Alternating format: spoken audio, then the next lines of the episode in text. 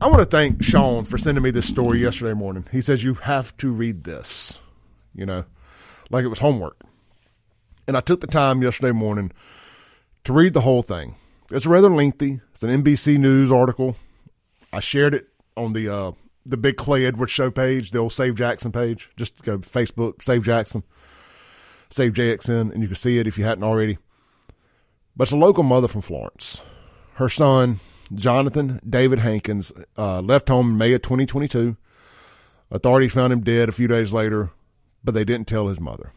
So this is the same thing, somewhat, that happened to Dexter Wade, which was a big national story. They brought they brought in all the race baiting, uh, race peddlers, Al Sharpton, Ben Crump, the whole nine yards. Now this lady has hired retained Ben Crump as an attorney, so kudos to Crump for taking something that's not racially motivated. Uh, I, I got to commend him. Got to call a spade a spade. But I have to be honest too, and I said this on Facebook. When the Dexter Wade stuff popped off, and his mother was all on the news, all upset about. Uh, FY, if you don't know, Dexter Wade was hit and killed by an off-duty JPD officer in a police cruiser. It was not a hit and run. I don't believe there's any uh, any cover up or anything like that. I don't think the officer was drinking and driving or anything or, or not, nothing like that. There was a report done, went to the morgue. They apparently knew who he was the night he died. And the ball got dropped between Sharon Grisham Stewart, the coroner, or, and or JPD. They both say it's the other person's responsibility to notify next of kin. Which I find that weird because, you know, I, I thought over the years that let's say you get killed in a car wreck because uh, I've had plenty of policemen tell me horror stories about having to go and notify a parent that their child got killed in a car wreck. So I, that to me w- would signal that it's the police's responsibility to do that. I mean, maybe if they go to the ER and they die there, maybe the hospital does. You know, I'm not sure. If anybody knows from either side, let me know.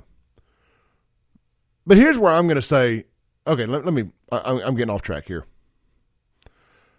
Dexter Wade ended up in a pauper's grave out there at the penal farm in, in, in Hinds County, a little unmarked grave. He was there for months and months and months, what, six, eight, nine months before somehow or another the mother finally realized that her son had been killed. He wasn't missing. He had been killed and he was out there. She was never notified. And I'm just going to be honest. I had a hard time summoning up any sympathy for her because one of my good friends is sitting out in jail right now over her alleged drug addict brother who died after an interaction with JPD a few years ago. And now Anthony Fox is sitting in jail in Madison. Because this woman kind of came out of the woodwork and got a lawsuit going. And I firmly believe, in Clay Edwards' opinion, that the only reason Anthony Fox is in jail is so these folks can all sue one another, sue these insurance companies, and hit a lick. And I think everybody's involved in it, allegedly, from the judge to the DA to everybody. That's Clay Edwards' opinion, not fact. So I think that that woman is the catalyst of that. so I had a hard time having any sympathy for her situation with her son. Just being 100% honest. So when I read the story yesterday about uh, Jonathan Hankins' mother out in Florence and what she went through, I was able to see it through a through a different lens, uh, a lens without a bias. And I have to say that what's happening to these folks is dead wrong, regardless of my opinion of said person. Um, maybe maybe this story hits a little more home for me because of past life decisions that I've made. Uh, staying gone for days, weeks at a time, high. You know, very well. He was discovered. Jonathan was discovered in a in a hotel bathroom in Jackson, a Motel Six, I think, Super Six, Super Eight, one of those hotels none nobody ever needs to go to. And that night, when they got him to the morgue, he'd been dead for a couple days, according to reports. But that night, when they got him to to the morgue, the coroner's office, whatever, they were able to identify who he was through some uh, fingerprints because he did not have an ID on him. And nobody told anybody. JPD apparently never followed up to see, hey, did you ever get a, did you ever get an ID on that dead body we brought? Like, I just think when you need this, when you need the autopsy report to close out your your case, and okay, now we know who this is. It just again, accountability in Jackson is a four letter word. It's always somebody else's fault. Always somebody else's fault. I believe that it's the coroner's responsibility at the end of the day, at minimum. She, uh, Sharon Grisham Stewart comes across as very cold and callous and uncaring. I, at the very minimum, she should be loading this information up into the Mississippi missing and unidentified database. So when folks can cross references, because there was all kind of groups involved in the the hunt for this guy, the, the search for Mr. Hankins. All kind of people who look at these lists, who cross reference these things. This thing, th- this guy stayed missing for 18 months. The family, for 18 months, went without knowing what happened to their to her son. Now, maybe, and look, is it some denial? You know, not wanting to accept that your child is is maybe dead? Absolutely. He left home on Friday. Said, "Mom, I'm going to hang out with some friends. You know, I'll be back Sunday." And you know, he he was admitted admittingly he had battled meth addiction. You know, I'm not not trying to paint him as a as an angel here. He had battled some addictions. She cooks his favorite meal for him. His daughter lives with his mom. His mother actually has full custody of his daughter. Think she's 14, 15 years old. He never comes home. Mom cooked that meal, by the way. Never comes home. Went and filed a report at the Rankin County Sheriff's Office with who other than Christian Dedmon, Goon Squad member. Doesn't get followed up with properly there, the best we can tell. Man, it's just amazing how that guy's name keeps coming up.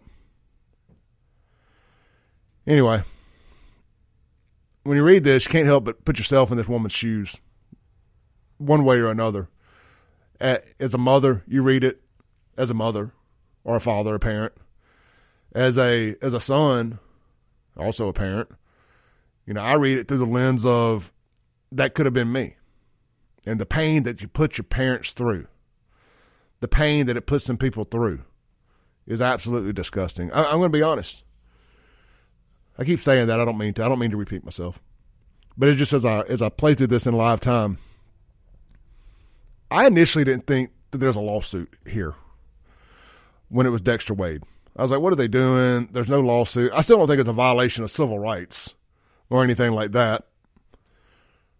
But now that I've read this again, and I've read that, that just the lack of caring, the lack, uh, the callousness of the Hinds County folks, JPD, the coroner's office, and anybody that's involved in the way they're handling dead bodies in Hinds County, I do believe there's a lawsuit here.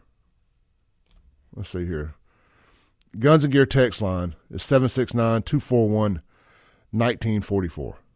769 241 1944. I just got a text here from somebody, uh, not sure who it is, says, Hey, I just turned on the radio and cut to the tail end of what you're talking about.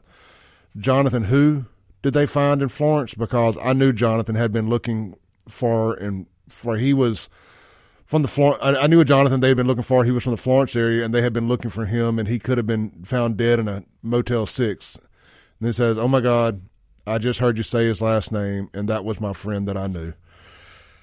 Yeah, very, very sad stuff. Uh, Fred says these are topics, but they need to be discussed in public. They are. And when you have the ability, you have now you have black victims and white victims.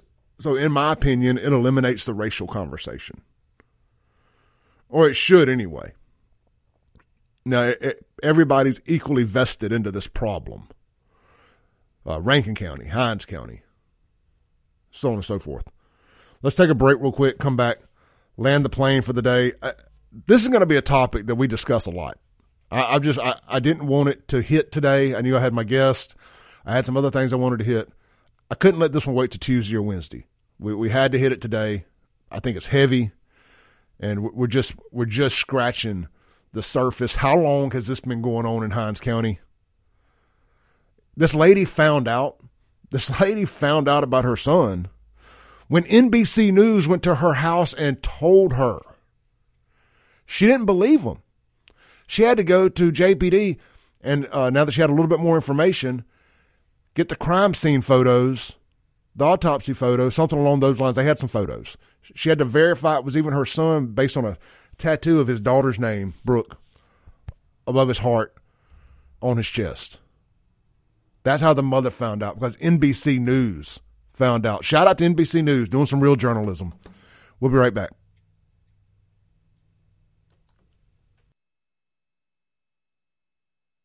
Welcome back into the Clay Edwards Show.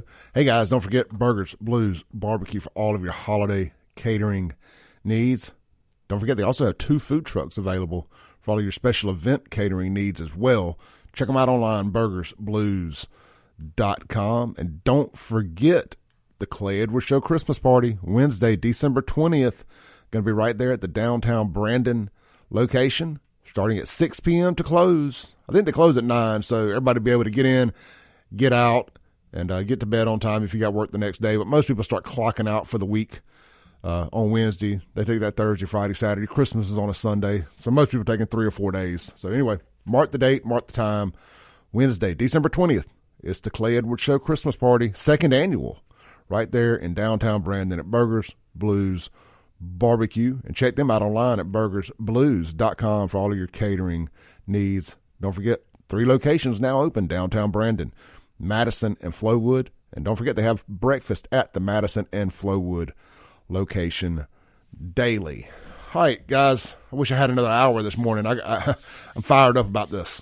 I'm fired up about these unmarked graves, or if that's even what you want to call them, these paupers' graves, these families not being notified. There's three families now. There was another one that announced last week. There's three families now that are finding out that their family members aren't missing. They're dead because somebody didn't do their job at the coroner's office. Uh, let's see how all this shakes out. It should be very interesting. I'll be back here tomorrow. Podcast will be available here shortly. Don't forget Men's Health of Mississippi, big open house tomorrow right there in Madison, 120 Fountains Boulevard. Podcast will be available shortly. Allison Noe up next.